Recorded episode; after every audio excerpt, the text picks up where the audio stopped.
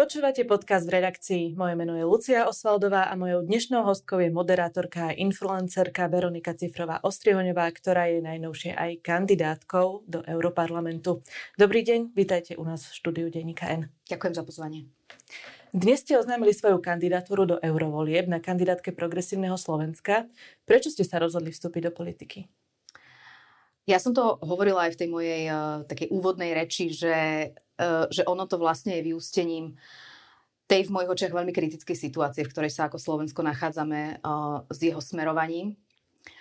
A dlhodobo som videla uh, štýl debaty, ktorý mi nevyhovoval, témy, ktoré mi nevyhovovali, neempatickosť, hrubosť, agresiu a ono to kulminovalo vlastne v debate o znásilneniach ktorú som ako človek, ktorý uh, sa stretáva aj s obeťami, ktorý uh, rieši ženské témy, vnímala extrémne ťažko.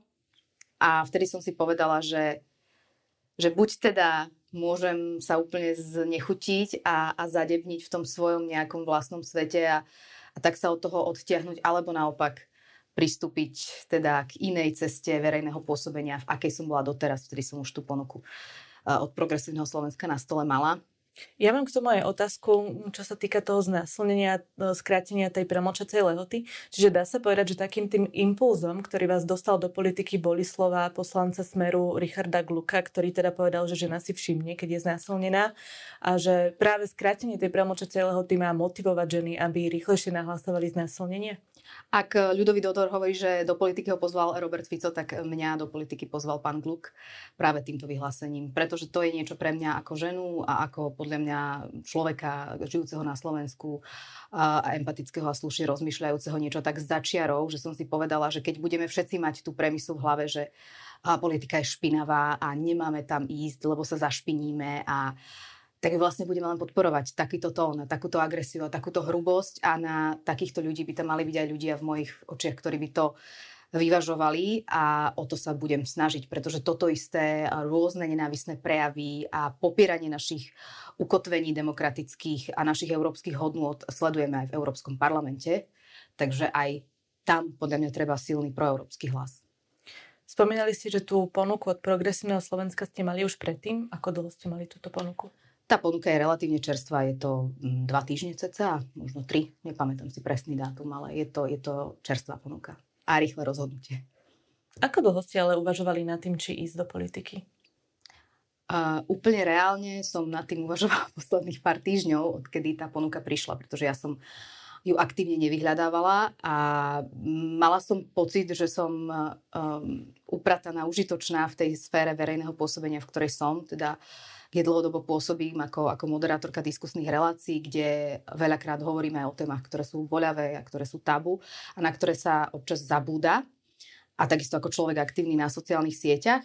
Ale ako som povedala, keď už som videla to zhrubnutie toho verejného diskurzu, keď som videla, koho si ľudia vlastne asociujú s tým, že sa povie človek, že sa povie politik, tak vtedy prišiel ten zlom a povedala som si, že dobre, že tak asi je na čase možno prehodiť výhybku, ako sa hovorí, a, a vstúpiť do toho iného ringu. A ja hovorím, že pre mňa to je asi najťažšie rozhodnutie, ktoré som kariérne urobila.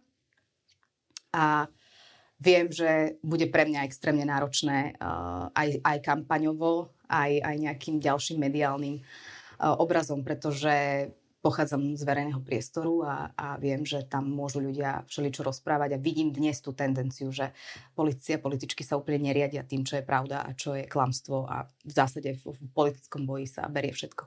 Ako to myslíte? Že si myslím, že môžu prísť uh, úražky alebo náklady od rôznych ľudí, ktoré sú, ktoré budú klamstvá a, a ja budem musieť to nejak vyriešiť a zmieriť sa s tým. K tomu sa ešte dostaneme, lebo predsa len ste známa osobnosť na Slovensku a Bolvárova spíše pomerne často. Ale e, čo sa týka toho vstupu do politiky, neuvažovali ste nad tým napríklad v Lani, keď boli parlamentné voľby? Pretože skúsme iba tak poslucháčom vysvetliť, že prečo uh, voľby do Európarlamentu áno, tam chcete kandidovať, ale prečo ste nezvažovali napríklad uh, pôsobiť tu doma na Slovensku v uh, našej Národnej rade? Je to dobrá otázka, eh, pretože v, pred parlamentnými voľbami v septembri som um, mala ešte nádej, že tu možno ten diskurs a tá situácia nebude taká, ako je dnes. Um, a keď som videla, čo sa udialo po tých parlamentných voľbách, čo sa udiava teraz posledné týždne, tak eh, vtedy som si povedala, že teraz je ten čas, eh, kedy to nie sú síce parlamentné voľby, sú to europarlamentné voľby, ale ako európske voľby sú veľmi dôležité. A zažila som to trošku aj v, v kampani, kde sme mobilizovali mladých ľudí v tom septembri, uh, ako veľmi je dôležité rozprávať sa s nimi, najmä s mladými, na ktorých ja mám nejaký dosah aj svojim pôsobením doteraz.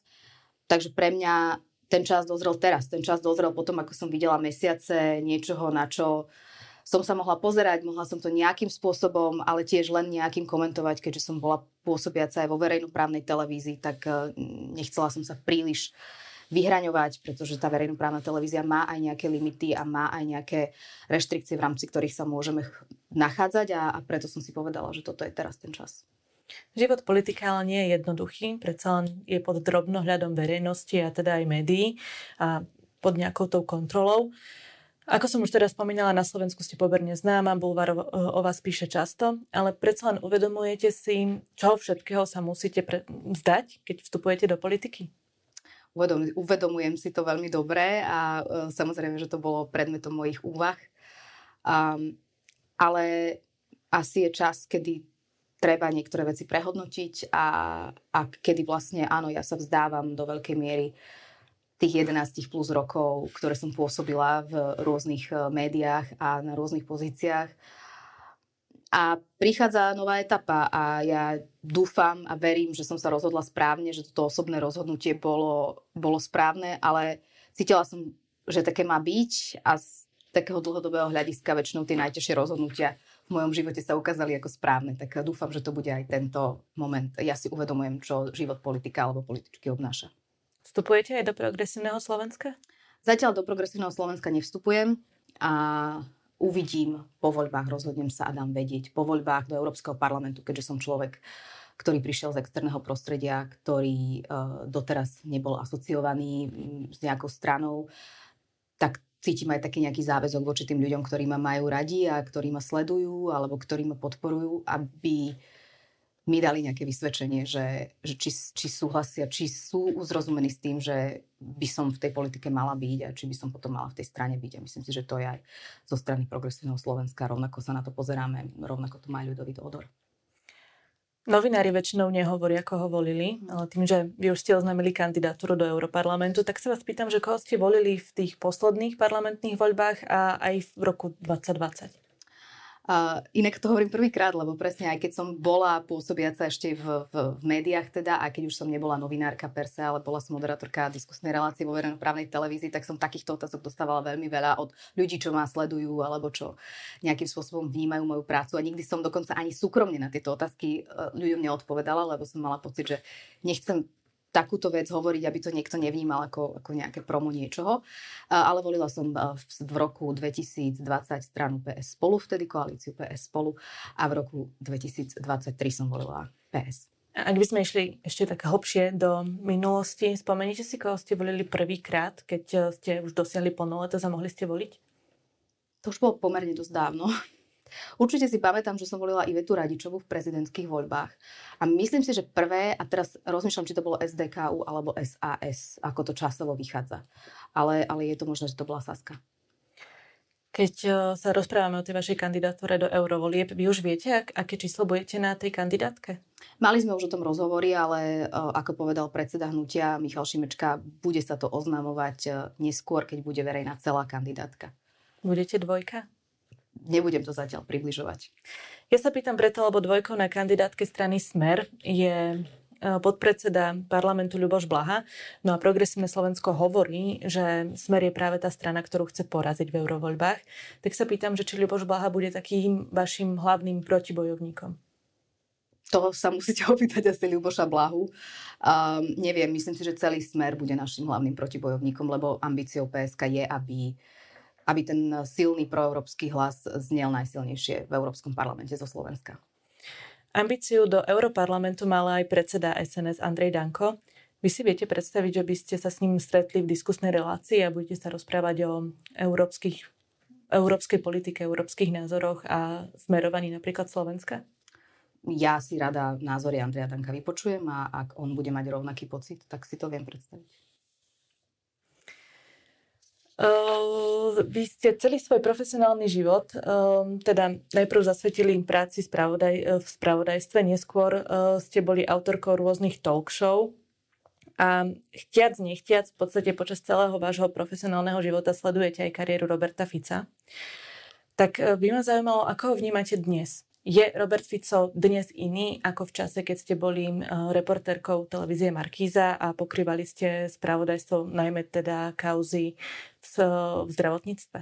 To som išla povedať, že ja som sa primárne venovala zdravotníctvu, nie tej slovenskej politike ako také, čiže ja som mala veľa stretnutí s ministrami a ministerkami zdravotníctva a ľuďmi zodpovednými v tejto sfére, ale samozrejme prišli tam aj momenty, kedy tam bol Robert Fico. Áno, ja evidujem prerod Roberta Fica na extrémistickejšieho a zhrubnutejšieho Roberta Fica ako toho, ktorého si pamätáme možno spred desiatich rokov.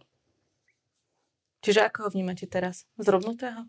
Áno, myslím si, že má retoriku, ktorá pre mňa je neakceptovateľná a ktorá verím, že je neakceptovateľná pre mnohých ľudí a celkovo aj ľudia, ktorí sú v jeho strane a uh, presadzujú tento diskurs, je niečo, čo podľa mňa do slušnej politiky a do slušnej spoločnosti nepatrí. Ako vnímate Petra Pellegriniho? Peter Pellegrini uh, je pre mňa veľmi blízko Robertovi Ficovi a uh, určite komunikuje kultivovanejšie a snaží sa hrať úlohu nejakého takého menej vyhraneného uh, politika, ale v končnom dôsledku vždy ťaha líniu tú, ktorú ťaha Robert Fico a to je pre mňa úplne zásadné. V RTVS ste mali vlastnú reláciu Silná zostava. RTVS už po uh, vašom oznámení kandidatúry oznámila, že tú reláciu ruší a že ju nahradí reprízami talk trochu inak s Adelou. Nemrzí vás to, že takto skončí celkom sledovaná relácia? Je to suverénne rozhodnutie RTVS. Ja nemôžem s tým nič urobiť. Tá relácia nepatrí mne, patrí televízii. A tá relácia ako taká ma mrzí, že, že ja od nej odchádzam, pretože som jej venovala pomerne dosť času a teraz by to boli 3 roky v marci, odkedy prvýkrát bola na obrazovkách a mala som možnosť naozaj riešiť témy a, a stretávať sa s ľuďmi, ktorí mi veľa dali a z čoho som sa vlastne veľa naučila. Verím, že aj do toho ďalšieho života, ktorý teraz príde. A to, čo sa z RTVS rozhodne robiť s reláciou, je už, je už teda na nich. Ja môžem len dúfať, že podobné relácie niekde budú a že budú mať priestor a slobodu tvoriť. Kedy ste to ale RTVS oznámili, že teda plánujete kandidovať? Oznámila som to krátko potom, ako som sa rozhodla, že, kan- že kandidovať budem. Teda to bolo úvodom tohto týždňa. A nie je to dosť neskoro? Akože rozumiem, že ste sa asi rozhodli veľmi narýchlo, ale akože nie je to neskoro, keď eh, mali, neviem, či tento piatok sa nemala vysielať práve tá relácia. Čiže nie je to narýchlo, čo sa týka programu mm, celej televízie? Uh, relácia RTV, na RTVS silná zostava sa mala vysielať až ďalší týždeň. Nie teraz, čo príde piatok, ale ten ďalší piatok, keďže sme boli rozhodnutím RTVS v dvojtýždňovej periodicite, už to nebola týždňová periodicita tej relácie. A to bolo rozhodnutie, ktoré prišlo od RTVS tak, e, takže ďalšia relácia mala ísť teda až o takmer dva týždne, odkedy som im to oznámila a ja som sa rozhodla naozaj na poslednú chvíľu a musela som to rozhodnutie komunikovať e, teda najprv svojim blízkym a potom som to okamžite, ako to bolo profesionálne možné, oznámila e, RTVS, aby vedela, s čím má rátať. Rozhodne som ich nechcela postaviť pre nejakú hotovú vec, že zistia to z nejaké tlačovky. Ako na vašu kandidatúru zareagovali vám blízki ľudia? Vaše najbližšie okolie? Rôzne, rôzne. Ale tí úplne najbližší, čo je rodina, boli veľmi podporní. Vlastne to bol asi taký dosť moment, ktorý ma, ktorý ma podporil v tom, že, že to skúsim a veľmi ma potešilo a vlastne som si vážila reakciu, ktorá prišla takmer od každého v mojom okolí, s kým som sa rozprávala na túto tému. Nebola to zase veľká vzorka, ale boli to takí tí ľudia, ktorých si vážim a ktorých názor si vážim aj profesne. A všetci povedali, že tam vidia ten súvis, že vidia ten prechod, že vidia, prečo by som tu mala byť práve ja, ktorá by mala sa pokúšať o mandát v Európarlamente.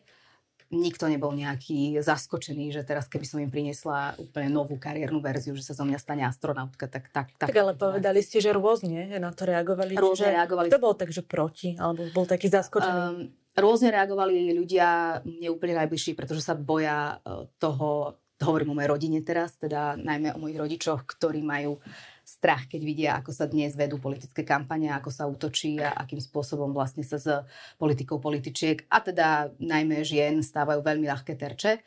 Takže tam bola skôr obava o toto, ktorú, ktorú rozumiem, keďže tiež mám dve deti. ale nebolo to odhováranie, len to bol proste strach. Strach o mňa ako o dceru, strach o mňa ako o človeka. Nemyslím si, že pred 5 rokmi alebo pred 10 by takýto strach mali. Proste tá doba je dnes taká, že že sa boja, že sa o mňa boja, takže to bola intenzívna reakcia. A potom samozrejme bola aj prekvapená reakcia štýlom, prečo do toho ideš, veď tu máš všetko dobre rozbehnuté a tu máš e, svoje projekty a, a môžeš si všetko komentovať a vlastne ako slušne sa ti žije a sama si organizuješ čas a že prečo, že takéto nepochopenie ani nie, že nepochopenie, ale že skôr spochybňovanie toho môjho rozhodnutia vystúpiť z toho môjho komfortu, ktorý som si tými rokmi tu v zásade vybudovala, z toho profesného komfortu, keď hovorím. Tak, eh, tak toto bola druhá línia debaty. Ale, ale myslím si, že keď sme sa bavili o tej profesnej stránke, tak eh, všetci, s kým som sa bavila, boli, boli podporní a videli v tom rácio. Čo vám na vašu kandidatúru povedal váš manžel? Tam som úprimne si myslela, že bude ma odhovárať, ale bol veľmi, veľmi podporný a to je jeden z momentov, ktorý bol taký ten prvý, ktorý začal tak potvrdzovať ten môj pocit, že možno, že to má zmysel, možno, že to by som mala skúsiť. A, a samozrejme, že sme sa rozprávali, že sme to analyzovali, ale obidvaja vidíme, že tá spoločnosť sa nenachádza v situácii, v ktorej by sme chceli, aby sa nachádzala, že máme dve deti a, a pre nich by sme chceli tú krajinu um, zlepšovať, každý z nejakého miesta, z akého vie a, a tak ma podporil. Tak hádam, to prežije naše manželstvo. Neobávate sa ale, že tá vaša politická kariéra môže ovplyvniť aj vaše blízke vzťahy? Ja sa pýtam aj preto, lebo ako novinárka a moderátorka ste v podstate fungovali v takej tej našej novinárskej bubline. A tam nebýva zvykom, alebo teda štandardom, že by novinári udržiavali s politikmi nejaké blízke vzťahy. Neobávate sa, že si takto pokazíte niektoré napríklad priateľstva alebo spolupráce? Uh, toto bola jedna z vecí, ktorá mi napadla ako prvá, ale to je niečo, čo ja neovplyvním. Ja môžem len rešpektovať všetky nastavenia, ktoré novinári a novinárky teraz nastavia, ktoré budú chcieť presadzovať. A mm, ako mi povedala jedna moja blízka kamarátka, ktorá nie je z novinárskeho prostredia, povedala, že konečne sa budeš viac baviť s nami, lebo iní ti neostanú. takže, takže určite aj takéto reakcie boli. Ja neviem, čo to urobí so vzťahmi, ale veľmi zaujímavú vec mi povedal e, človek, s ktorým som sa radila, ktorý mi je blízky a ktorý má s politikou skúsenosti, povedal, že sa ti veľmi dobre preriedia teraz e, rôzne vzťahy, že zistíš, kto to ako vnímal. Takže ale ja rozumiem a tým, že pochádzam z novinárskeho prostredia a naozaj, ako ste povedali, to mediálne prostredie je mi známe, tak e, budem rozumieť akýmkoľvek rozhodnutiam, čo tí novinári a novinárky urobia. Ja si myslím, že je správne, aby sme mali veci tak, ako majú byť. Okrem tej diskusnej relácie na RTVS Silná zostava uh, ste organizovali, alebo teda ešte organizujete aj tie diskusné večery Sit Down s Veronikou. Čo s nimi počas kampane? To je otázka, ktorú riešim. Pravdepodobne budú musieť e, ísť do útlumu a asi máme jeden dohodnutý. Ten pravdepodobne budeme musieť urobiť, ale neviem, ako sa to vyvinie a skôr si potom myslím, že už sa tieto sitauny konať v kampani nebudú. Či nebudete práve, že akože tieto večery využívať na svoje kampaňové turné? Neviem, ako je to fér. Neviem, rozmýšľam nad tým. Nemyslím si, že sú tam nutne nejaké ako legislatívne prekažky alebo zákonné prekažky, ale e, povedala som si, že možno to bude aj test trošku toho, že, že či tí ľudia prídu napriek týmto, týmto môjim rozhodnutiam posledným a hovorím, že tým, že to rozhodnutie moje kandidovať je veľmi čerstvé a v tomto sit-downovom e, svete sú už nejaké veci dohodnuté, tak ešte sme nemali takú intenzívnu debatu vlastne, že ako to posunúť alebo ako to spraviť. Nechcem to zneužívať, ehm, zároveň neviem, či mám každý sit-down potom začínať s tým, že disclaimer, e, kandidujem do Európskeho parlamentu, zároveň ľudia si na to kupujú lístky, môžu si nekúpiť, možno uvidíme, že neprídu, že sa tie listky nepredajú, lebo si povedia, že už teraz pre nich som na nejakom inom brehu, lebo ako političku ma nepoznajú. No alebo v rámci kampane to bude zadarmo, nie? Alebo v rámci kampane, ale potom neviem už, či by to mohlo. No, vidíte, no možno aj tak toto spravíme. Uh, dobre. Uh, okrem týchto mediálnych aktivít moderujete aj spoločenské uh, akcie a podujatia. A taktiež uh, ako influencerka máte spolupráce s rôznymi firmami a kozmetickými uh, značkami. Ako tieto spolupráce budú vyzerať uh, od zajtra? Nebudú. Nebudú. Už ste s nimi ukončili spoluprácu. Áno. V minulých parlamentných voľbách si boli ambasádorko, ambasádorkou iniciatívy Chcem tu zostať, ktorá podporovala mladých ľudí, aby išli voliť. Nie je vaša kandidatúra do Europarlamentu opakom snahy Chcem tu zostať? Počula som tento argument a je to zaujímavý argument. E, ja to tak vôbec nevnímam, pretože my vnímame a toto tak sledujem vo, vo verejnosti, že ako keby ten e, Brusel a ten Europarlament bola nejaká úplná iná entita, ktorá vlastne so Slovenskom veľa toho nemá, ale my sme súčasť Európskej únie, my sme súčasť Európarlamentu, my sme Brusel, lebo vďaka tomu kritizovanému Bruselu máme cesty a školy a asistentov v nich. A tento presah e, z, vlastne z Bruselu na Slovensko sa trošku stráca v preklade, mám pocit niekedy. Uh, a ak človek vníma, že tým, že ja teraz pôjdem do Európskeho parlamentu, ak ma zvolia, tak že zmiznem zo Slovenska, to nie je tá cesta, ktorou pôjdem. Ja sa budem vždy snažiť prepájať tú bruselskú politiku s tou slovenskou politikou. Minimálne napríklad v tom, že ja viem, že to hovoria mnohí a mnohé, ktorí sú zvolení do Európarlamentu, ale asi môžeme povedať, že ja na to mám pomerne vlastnú platformu na to, aby som tvorila akýsi most a informovala o tom, čo sa v tom Európskom parlamente deje, eh, že to nie sú len tie rôzne tézy, ktoré stále rotujú v, v éteri. Takže pre mňa je, chcem, je toto práve naplnením ambície, že chcem tu zostať, lebo ja tu chcem zostať a chcem aby tu mohli zostať aj iní a chcem pomôcť tomu, aby sa nám tu všetkým chcelo viac zostať. A ako som povedala, najprv to bolo podporou volebnej účasti a teraz to už je aj zapojením sa do politického boja. Čím si ale vysvetľujete, že mladí ľudia nemajú záujem o voľby do Európarlamentu? Je to veľmi zaujímavá téma, pretože uh, aj tá kampaň Chcem tu zostať mi dala trošku vhľad do takého psyché toho, tých prvovoličov a prvovoličiek najmä. Mm, myslím si, že tak ako mali niekedy pocit, že sú opomínaní a opomínané v tom uh, našom politickom diskurze ako kategória mladých ľudí, tak, takže aj v tom európskom diskurze majú pocit, že vlastne sa na nich zabúda, že sa ich až tak neinformuje. Myslím si, že sú viac orientovaní ako starší ľudia napríklad v, v tom, čo sa deje v Európe, ale že stále robíme málo na to, aby sme prenášali tú dôležitosť, aby sme upozorňovali na to, čo ten Brusel pre nás znamená a že vlastne to, kto nás tam bude reprezentovať, je veľmi dôležité, lebo nechceme, aby tam zaznievali hlasy, ktoré budú robiť Slovensku hambu, keď e, spochybňujú naše hodnotové ukotvenie, demokratické ukotvenie, proeurópske ukotvenie. A toto je spojka, na ktorej treba podľa mňa viac pracovať a aj tým mladým ľuďom vysvetľovať. Keď sme robili kampaň Chcem tu zostať zdát, vyšlo, že, že mladí ľudia majú pocit, že sa všeobecne s nimi málo rozprávame, ako médiá, ako starší ľudia, ako politici, političky. A e, myslím si, že toto pramení potom, tá, tá ne, neochota alebo nezáujem môže prameniť aj z toho. Ale tak európske voľby v priemere chodí viac mladých ľudí voliť ako, ako v národných voľbách, ale je to stále veľmi málo. Máme naj, minulý rok, minulé voľby sme mali najnižšiu účasť na Slovensku. Ak budete v tých európskych voľbách úspešná, uh, budete si zháňať uh, ubytovanie aj v Bruseli? Toto budem riešiť, ak v tých európskych voľbách budem úspešná. No, nás by akože zaujímalo, že ako ďaleko už ste v tých myšlienkach, čo sa týka tých európskych volieb, že či už sa tam teda vidíte v tom Európarlamente? To je extrémne nepokorné, aby som takéto niečo povedala. Vôbec týmto smerom nerozmýšľam. Čo ale chcete v Európarlamente dosiahnuť, ak budete teda úspešná? Aká by mala byť taká tá vaša agenda? Ja som už povedala, že primárna agenda teraz ako hnutia PS je, je byť tým najsilnejším, hla, najsilnejším hlasom v Európskom parlamente, byť tým proeurópskym a silným hlasom, aby keď sa povie Slovensko si predstavili takýchto politikov a političky a nie tých druhých, aby ten smer naozaj nemal všetko a aby neboli v rámci uh, aj, aj domácej politiky, aj tej bruselskej politiky úplne hegemóni. A ja sa venujem témam, dlhodobo témam rodovej rovnosti, uh, pomoci slabším, najzraniteľnejším, mladým ľuďom. Takže toto sú témy, ktoré si viem predstaviť riešiť potom aj v Európskom parlamente, lebo tam mám najväčšie skúsenosti. No, keď e, nováčik vstupuje do politiky, tak my v denníku len zvykneme robiť taký mini quiz o politických mm. procesoch. Mm-hmm. Ale vy máte vyštudovanú politológiu, takže zjavne tie procesy ovládate. Ale zaujímalo by ma, že koho zo súčasných slovenských europoslancov považujete za vzor? Uh, neviem pomenovať, kto je môj vzor ale myslím si, že Martin Hojsík robí veľmi dobrú prácu v rámci jeho agendy.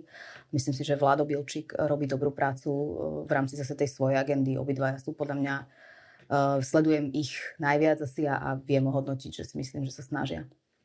Dobre, tak ktorý zo slovenských europoslancov by podľa vás už sa nemal do Europarlamentu vrátiť? No, myslím si, že pán Radačovský by sa nemusel vrácať. A pán Milan Uhrík? Ani pán Milan Uhrík by sa nemusel vrácať. Neviem, ja len nemám rada úplne túto... Uh, ja rozumiem, že, že to ľudí zaujíma, ale že toto konkrétne upozorňovanie na tie a tie mená, veď Hádam, hádam volič a volička vie, koho tam chce poslať a koho tam nechce poslať. Ja som ich nevolila a bola by som rada, keby tam takýchto hlasov, ako reprezentujú napríklad spomínaní dvaja páni, bolo menej. Čo sa týka ale Európarlamentu, tak um, ste za to, aby si členské štáty Európskej únie zachovali právo veta pri rozhodovaní o zahraničnej politike, alebo by ste privítali zmenu a teda rozhodovanie väčšinou? Uh, PSK a aj ja nemáme problém s tým, aby uh, tie členské štáty nemali právo veta v zmysle zefektívnenia procesov. A je na to aj taká podľa mňa pekná metafora, že keď 30 e, študentov chce ísť na výlet a už čaká v autobuse a jeden povie, že nejde, tak asi by, asi by to tak nemalo byť úplne, že sa budeme riadiť podľa toho jedného. Už sme teda spomínali, že teda Bulvárova spíše pomerne často, ale čo očakávate v kampani? to najhoršie. Ale zase nie, ja zase nepripisujem väčšiu dôležitosť ako mám. Skôr vnímam to, že ten boj je zrazu iný a že zrazu možno budú prichádzať aj útoky, alebo budem terčom ľudí, ktorých som dovtedy terčom až tak nebola. Ale ja som pomerne zvyknutá na hejt, aj, aj na rôzne vyhražky, aj na rôzne negatívne správy. Takže čakám, že sa to všetko zintenzívni a, a že každý a každá, kto bude chcieť si niečo nájde a proste bude bude na to útočiť, je to taká hra a ja musím proste sa s tým nejak zmieriť a stále si hovoriť, že, uh, že tie útoky hovoria viac o tých ľuďoch, ktorí ich robia, ako o tých, kto sú ich terčom. No, asi teda nejaké útoky budú, lebo napríklad len pár minút po ohlásení vašej kandidatúry uh, sa tej informácie zhostili aj dezinformačné médiá a dezinformačné kanály, ktoré vyťahli fotografie vášho manžela, moderátora v Saifu s Marianom Kočnerom. Čo na to hovoríte? Ehm, neprekvapili ma tieto médiá, keďže táto fotografia už bola x krát vytiahnutá. A môj manžel moderoval rôzne akcie a mm, stretol sa za svoj život a 20 plus rokov svojej kariéry s mnohými ľuďmi. A mm, nemyslím si, že je úplne v poriadku mm, riešiť to ako primárne problematický moment pri mne, pretože kandidujem ja. Veronika Cifrová Ostrihoňová nie je môj manžel, čiže ak má s tým niekto problém, tak ak by kandidoval môj manžel, je to fair debata. Sú to fotografie z času, kedy my sme sa ešte ani nepoznali inak. Eh, alebo sme spolu nechodili. Takže eh, nerozumiem úplne tomuto. Hovorím, neprekvapuje ma to, pretože tak nie je to ako, že ne, neobjavili úplne svetý grál, proste tieto fotografie sú vonku. Len si myslím, že toto bude častá vec, že keď, a to sa robí aj na ženy veľa, že, že útočiť na ne prostredníctvom rodiny alebo prostredníctvom nejakých kontaktov, tak e, ako nie je to nič, čo by som neočakávala. Čiže ste pripravená na takéto tie útoky dezinformátorov? Tak uh, asi som na ne pripravená, neviem do akej miery to príde a v akých uh, intenciách to príde, ale musím na ne byť pripravená.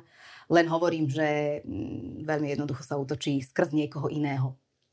Lebo asi primárne ja som kandidátka, tak hľadajme teda mňa. Tak sa ešte spýtam uh, inak. Pripravujete aj ten podcast Žemy s Miriam Letovanec, ktorá pôsobí v Pente. Aj teda váš manžel spolupracuje s Pentou, robí reklamu dôvere a otvára aj nemocnicu Bory. Budete teraz, keď už kandidujete, nejako korigovať vaše aktivity spojené s Pentou? Uh, ja osobne budem tieto aktivity korigovať. Ja teda môžem povedať, že ja s Pentou v štýle komunikácie, podpory na sociálnych sieťach, aj moderácie akcií, mala som niekoľko ponúk, všetky som odmietla. A Miriam Letovanec začala robiť podcast Žemy v čase, keď e, bola na materskej dovolenke a potom, keď bola odídená z úradu vlády, ona sa stala. Začali sme vlastne robiť tú platformu Žemy v čase, keď ona bola na materskej. A do Penty nastúpila až počas. Mm, ja mám pomerne kritický názor na, na mnohé kroky Penty v zdravotníctve a je to téma, ktorá je medzi nami uh, jasná a tá dynamika je jasná, ale súhlasím s tým, že ako politička alebo nádejná politička, lebo ešte mi je veľmi cudzie sa označovať ako politička, ešte si na to zvykám, tak eh, budem musieť skorigovať aj ja nejaké veci. To, čo bude robiť môj manžel, musíte sa pýtať môjho manžela. Rozumiem, len aby vám potom ľudia nevyhadzovali na oči, že nejaký konflikt záujmov že môže, môže tam byť nejaký dopad. Viete, eh, keď mi bude chcieť niekto vyhadzovať nejaký konflikt záujmov v rámci osoby môjho manžela na oči, tak ho bude. Lebo keď tú spoluprácu ukončí teraz, tak stále bola v minulosti. Takže ono to sa úplne nebie. Ja hovorím, toto je vec, ktorú bude musieť si zvážiť on sám. Ja za neho nerozhodujem. My sme partneri on podporuje mňa, ja sa snažím podporovať jeho a myslím si, že tá naša debata bude vždy ústiť len k tomu, aby to bolo čo najtransparentnejšie a, a čo najlepšie pre obidvoch. Eurovoľby sú v júni, ale predtým nás ešte čakajú prezidentské voľby. Budete sa aktívne zapájať aj do prezidentskej kampane Ivana Korčoka? Zatiaľ som nemala takúto nejakú mm, myšlienku alebo úvahu, lebo ešte som rozmýšľala vlastne nad tým mojim svetom a potom uvidíme. Ja neviem, čo po mne budú chcieť, alebo akým spôsobom by som mohla byť nápomocná. Mm, ak nájdeme nejakú synergiu, nevidím dôvod, prečo nie. Hovorí kandidátka Progresívneho Slovenska do eurovolieb Veronika Cifrová-Ostrihoňová. Ďakujem, že ste si našli čas a prišli k nám do štúdia Deníka N. Ďakujem za rozhovor. Zároveň ďakujem poslucháčom za pozornosť a teším sa v ďalších častiach podcastu v redakcii.